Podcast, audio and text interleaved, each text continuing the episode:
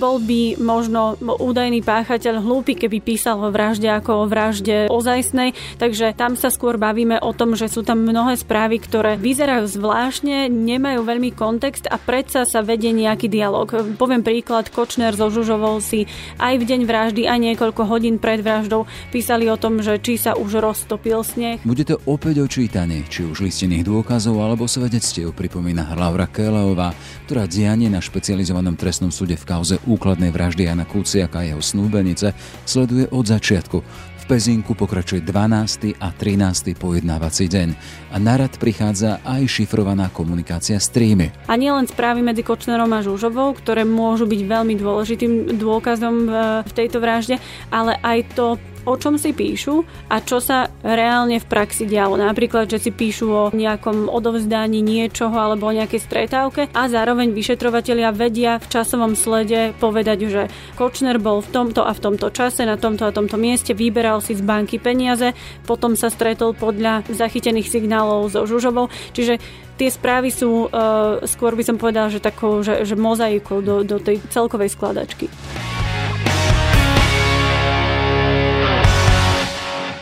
Je streda, 29.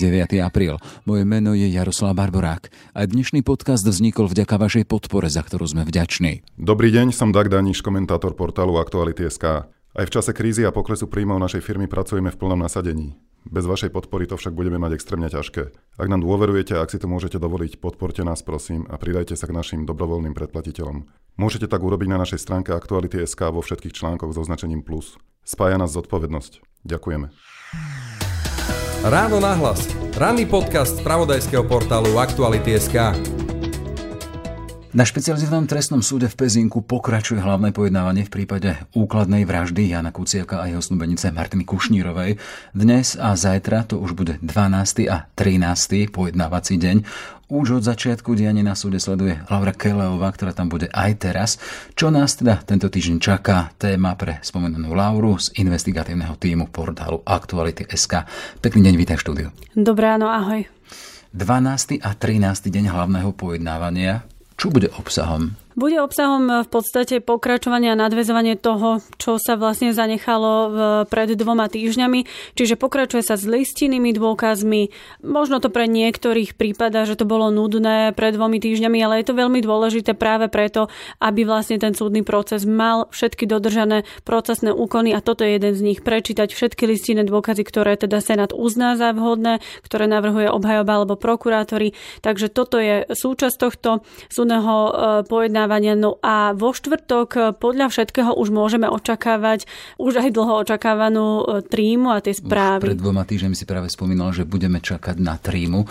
To znamená, že opäť sa z nej bude čítať. Áno, vlastne tríma, alebo tie správy z trímy, aby si to možno ľudia vedeli lepšie predstaviť, e, sú v podstate v takej Excelovej tabuľke, ktorá ale vyzerá v podstate veľmi, veľmi nezrozumiteľne, by som povedala. Je to 80 niekoľko tisíc riadkov a sú to vlastne samé záznamy medzi tým, e, s kým si Kočner písal a čo písal on niekomu. E, pomerne jednoducho, alebo teda možno v niektorých prípadoch aj menej jednoducho, sa dá postupne vyselektovať, kto je za rôznymi prezývkami, za rôznymi emotikonmi. To znamená, že nie všetkých mal Kočner uložených pod nejakým menom, to by bolo príliš jednoduché.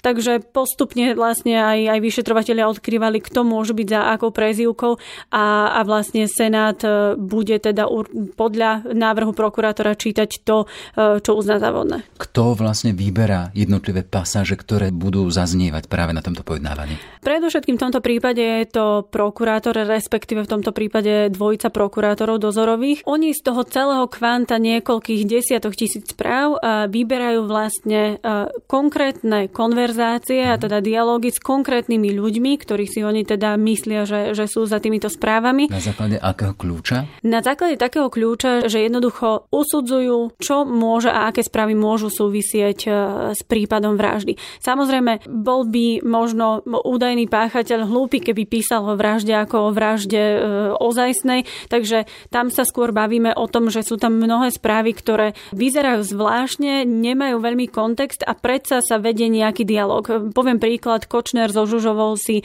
aj v deň vraždy, aj niekoľko hodín pred vraždou písali o tom, že či sa už roztopil sneh, že Žužovu e, bolia zuby, či už vypadol zub a, a podobné rôzne také čudné heslá, ktoré Čiže naozaj... Pre by to bolo vyslovene nepochopiteľné. Ale myslím si, že pre vyšetrovateľov to nemusí mm. byť až také ťažké, respektíve je potom už na e, prokurátoroch, ako okomentujú možno aj, aj v záverečnej reči, čo a akým spôsobom si vykladajú vlastne za, za týmito správami. Takže a nie len správy medzi Kočnerom a Žužovou, ktoré môžu byť veľmi dôležitým dôkazom v tejto vražde, ale aj to, o čom si píšu a čo sa reálne v praxi dialo. Napríklad, že si píšu o nejakom odovzdaní niečoho alebo o nejakej stretávke a zároveň vyšetrovatelia vedia v časovom slede povedať, že Kočner bol v tomto a v tomto čase, na tomto a tomto mieste, vyberal si z banky peniaze, potom sa stretol podľa zachytených signálov so Žužovou. Čiže tie správy sú, uh, skôr by som povedal, že takou, že, že mozaikou do, do tej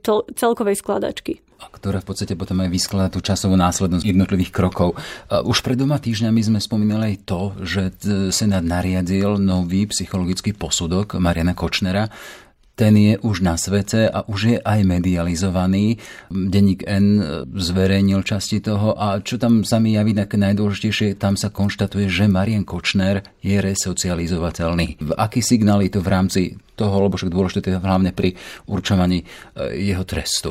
Áno, e, to, že e, je tam možnosť resocializácie, alebo že je tak ľudovo povedané napraviteľný, e, vychádza aj z rôznych faktorov, že Marian Kočner je naozaj inteligentný človek, že jednoducho pochádza v podstate zo štandardného rodinného prostredia a podobne. Ako zaujímavosť, Takže... 131 tam má mať IQ na základe tohto posudku. Áno, áno, to je odhad vlastne znalkyne. To, že je napraviteľný, ešte stále neznamená, a myslí si to najmä advokát Daniel Lipšic, že Kočner je vylúčený v podstate z hry o doživotie. Je to opäť len jeden z možných faktorov, ktorý môže a nemusí ovplyvniť konečný výsledok trestu, to, že je alebo nie je napraviteľný.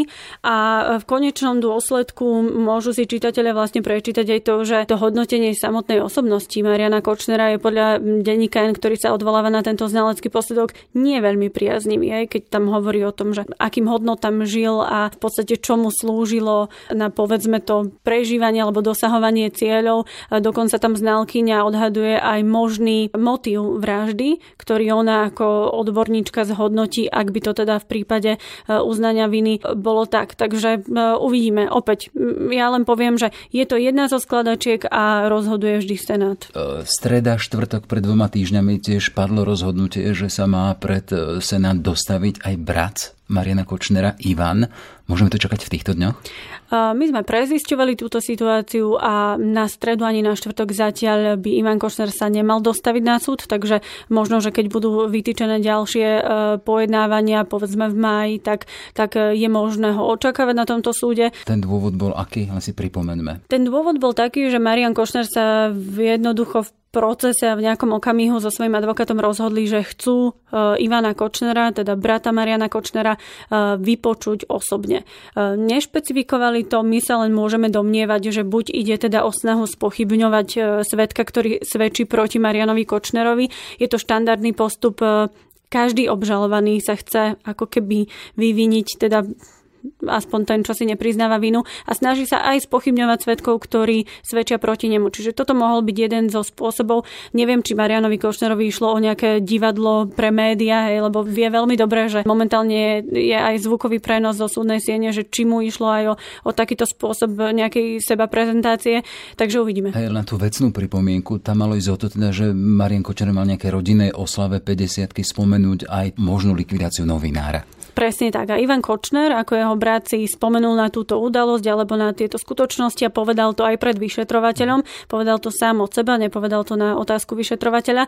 Neviem, či Marian Kočner má v pláne konfrontovať svojho brata s touto otázkou. Ja len ale dodám, že Ivan Kočner aj keby sa dostavil na súd, neznamená, že bude vypovedať pred súdom. On môže povedať, že sa ako rodinný príslušník vzdáva tohto práva a, a vypovedať nemusí. E, počíta sa s prítomnosťou obžalovaných? Vieme, že pred dvoma týždňami prišiel do pojednávacej miestnosti iba Marian Kočner. Ako to bude teraz? Pravdepodobne tam sa opäť objaví iba on.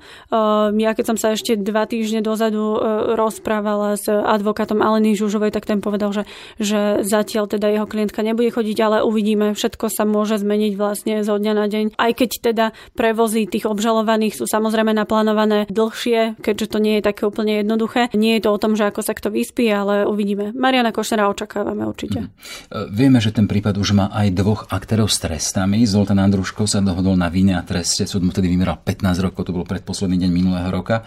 A strelec Miroslav Marček dostal 23 rokov, odvolal sa však. Čo znamená toto odvolanie? Že ten jeho trest ešte nie je definitívny? Presne tak, odvolal sa prokurátor, pretože keď sme sa bavili o tom, že Marčekovi aj napriek priznaniu stále hrozilo povedzme 25 rokov alebo do živote. Marček tak, ako strelec. Mhm. Tak eh, prokurátor sa vlastne domnieva, že tá úľava trestu eh, na 23 rokov, že tam tie podmienky úplne splnené podľa neho neboli. Je to štandardná cesta, ako, ako sa vlastne vysporiadať e, s tou danou situáciou. Uvidíme, čiže bude rozhodovať najvyšší súd. Čiže tých 23 rokov nemusí byť 23 rokov navrhovaných. Vôbec nie. Ak hovoríme o trestoch, čo hrozí zostávajúcim trom? Tomáš Sabo, Alena Žužová a Marian Kočer. To sme už načrtli. Stále sa bavíme v podstate o úkladnej vražde, či už ide o povedzme postavenie údajného objednávateľa alebo údajnej sprostredkovateľky alebo nejakého spolupracovníka. Takže stále sa bavíme o tom, že je tam v hre 25 rokov alebo do živote. Kedy máme očakávať to ďalšie pokračovanie pojednávania? Zatiaľ na stránke toho špecializovaného trestného súdu sú vytýčené nasledujúce dva dni, čiže streda a štvrtok, nie je tam nič ďalšie. Nie je to signál toho, že sme niekde blízko konca celého mm. procesu. Nemyslím si, uh, pretože keď sme aj hovorili o tom, že vlastne ešte Ivan Kočner je predvolaný, ešte vlastne určite znalkyňa, uh, ktorá robila psychologický posudok na Mariana Kočnera, bude s najväčšou pravdepodobnosťou predvolaná, aby teda aj svedectvom približila možno nejaké ďalšie detaily, na ktoré sa jej budú pýtať. Ešte som spomínala Trímu, takže to sú ešte jednoducho kroky, ktoré nás, uh, ktoré nás čakajú. Ešte stále má možnosť Alena Žužo Rúžová sa k celej veci vyjadriť, pretože tá slúbila na začiatku hlavného pojednávania, že vypovedať bude a určila si také memento, že až po výpovedi Zoltana Andruškoa. Takže ona ešte vlastne stále nevypovedala na súde, iba reagovala nejakými poznámkami.